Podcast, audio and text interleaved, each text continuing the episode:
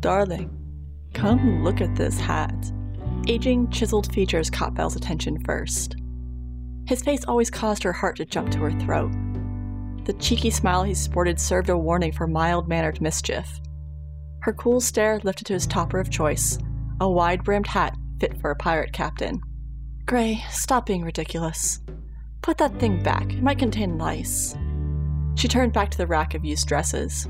Fingers pinched at the fabric with theatrical distaste, or at least it would be theatrical for anyone else. Gray traced the brim and swaggered his way over. Come now, I think it looks rather dashing. The Emporium was quiet as ever, giving the man courage to sweep up his love into a dipped embrace. A soft yip of protest escaped, and yet her form melted into his touch. Please, someone will see, Belle managed through youthful giggles. He dropped his voice as lips pressed at the soft hollow of her neck. This hat can serve many purposes. The accessory was removed with a flourish to hide their faces from prying eyes. There were none. A previous engagement earned Lucas a verbal lashing from Belle. Her specialty often earned her privacy. Errands were often made longer with their affection, and today would be no different, except for the sudden appearance of a young woman. Their embrace came to an abrupt end as she dropped from above out of thin air. You brat! Belle hissed as she came to her senses. In a blink, she went from her lover's arms to sitting on the floor, her dress now torn by the scrambling urchin. Covered in grime, the teen looked out of place.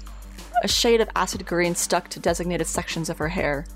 She wore a small black shirt, cropped to reveal her midriff, or would have if not for the black and white striped long sleeve shirt layered below. Her denim jeans flared more than necessary around her black boots, but more disturbing were the scattered holes along the length of the fabric. Have they put the cool hat? She panted, as if she had just finished a marathon. Gray reached down to help the young woman up before Belle. His companion's eyes narrowed in a flash of jealousy. Who are you looking for, miss? He pressed gently as if this happened every day. Albert Long. The Albert Long. And Jared Kanan. They're supposed to be here. Belle lifted herself, smoothing out her now ruined skirt. I've never heard of them. What business do you have? Shit! The stranger interrupted the now seething Belle, whose eyes widened and jaw clenched. Pardon? Gray's jaw also locked, unsure what this odd being needed from them. What's the date? She asked, touching over her person, checking for who knows what. July 15th? Shit! The stranger cursed again, hiding her face in her hands to scream out her frustration. Gray checked for Belle's reaction, only to witness her icy stare locked on the young woman. Bellarice? Darling. He was interrupted by a raised hand. His words came to an abrupt halt. I'm so sorry, Miss Belle. Mr. Gray. Don't worry, we'll meet again soon. Before Belle could unleash frustrated confusion, the stranger began to fade like fog in the morning. Without speaking, Belle reached out for her arm, intending to disrupt the magic at hand. An arc electricity connects the pair, and a moment later, their world will be completely different.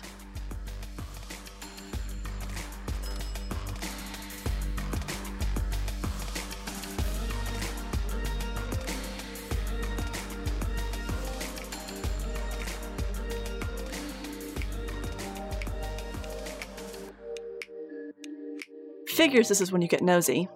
Belle blinked, blinded and deafened all at once. No longer at the Emporium, she couldn't identify the new location. It was a home, but unlike any she had visited before.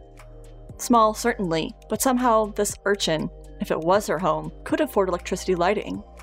Music blared from a pink box on a counter, wailing about private details of a relationship. Against the wall, another box displayed a Nickelodeon in full color. It was bright and loud, and Belle could not abide. With a snap, the electronics fried. Bulbs busted, the radio shorted, the television jumped to white static. What have you done? Belle's tone was even and cool, danger lingering in her words. Nothing we haven't done a thousand times before, the stranger huffed. Hands pushed through her daring hair while she took inventory of the damage. What, what do, do, you, mean? mean?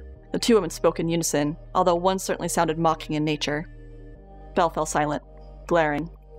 With a sigh, her host turned off the television. You usually call me Montana, although I prefer MJ. Nicknames, Nicknames are, for, are those. for those foolish enough to collect friends. Once again, they spoke at the same time. However, it was MJ who finished the sentence. Yes, Miss Bellarice, you never fail to scold. Lecture? Scold. I'm always glad you aren't my mother either way. Belle gritted her teeth and fell to comfort habits, brushing her hair behind her ears, smoothing out her dress. Are you hungry? Thirsty? What, you don't know? She snapped in a low voice. Some factors change. Depends on the timeline.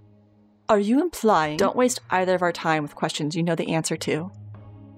MJ couldn't have been more than 14, but her weary face showed a lifetimes of failures. Brushing past the rigid woman, she made the short journey to the fridge. The door opened, but a light failed to flicker. Unmoved, she retrieved an open bottle of juice and a pre made sandwich.